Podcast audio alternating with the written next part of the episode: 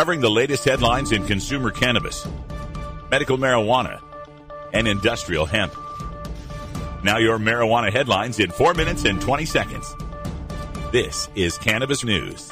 This is your Cannabis Headline News for Wednesday, March 8th, 2017 a city sponsored measure giving Los Angeles tools to regulate the recreational and medical marijuana industry was overwhelmingly approved by voters Tuesday night. Measure M, which was placed on the ballot by the city council, will allow the city to repeal a current ban on medical marijuana dispensaries under the previously approved Proposition D and replace it with a new set of rules for different types of marijuana businesses.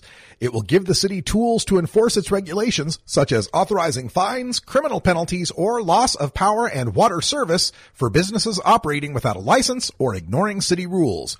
The measure also allows for gross receipt taxes to be imposed on marijuana businesses, including the sale of general use and medical cannabis, delivery services, and manufacturing. The leader of the nation's largest sheriff's department expects federal drug agents will attempt to step up marijuana enforcement as California moves forward with legalization. But he believes there isn't the manpower to conduct widespread raids on growers and businesses selling marijuana. In a wide-ranging interview with the Associated Press on Tuesday, Los Angeles County Sheriff Jim McDonnell said he expects legalization of recreational marijuana to bring additional challenges for his deputies, who patrol nearly 4,000 square miles in Southern California, from an increase in fatal traffic collisions to a rise in overdoses caused by brownies, gummies, and other edibles that deliver uneven dosages of THC, the chemical compound that provides the high. The legislature on Wednesday approved a bill allowing medical marijuana research in Utah. HB 130 was approved in the House after lawmakers concurred to amendments made earlier in the Senate. The bill previously passed the House 70 to 2 and in the Senate 23 to 1. It now goes to Governor Gary Herbert for his consideration.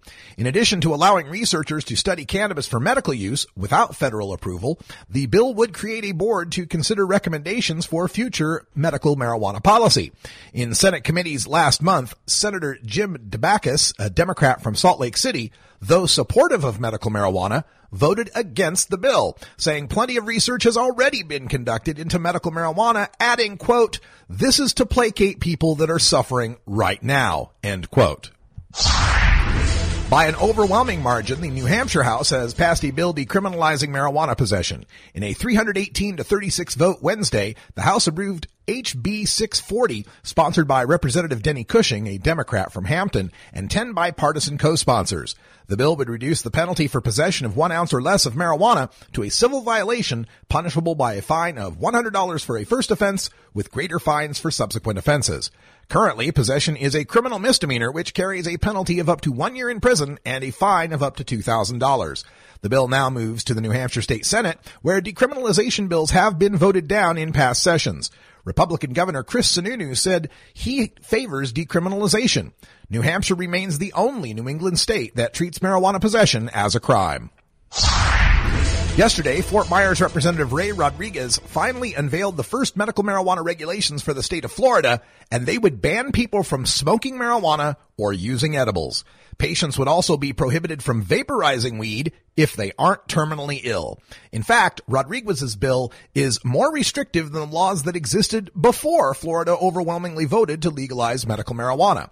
Lawmakers also included rules mandating that a medical cannabis patient submit his or her state driver's license and a second form of ID to obtain to be approved for medical weed.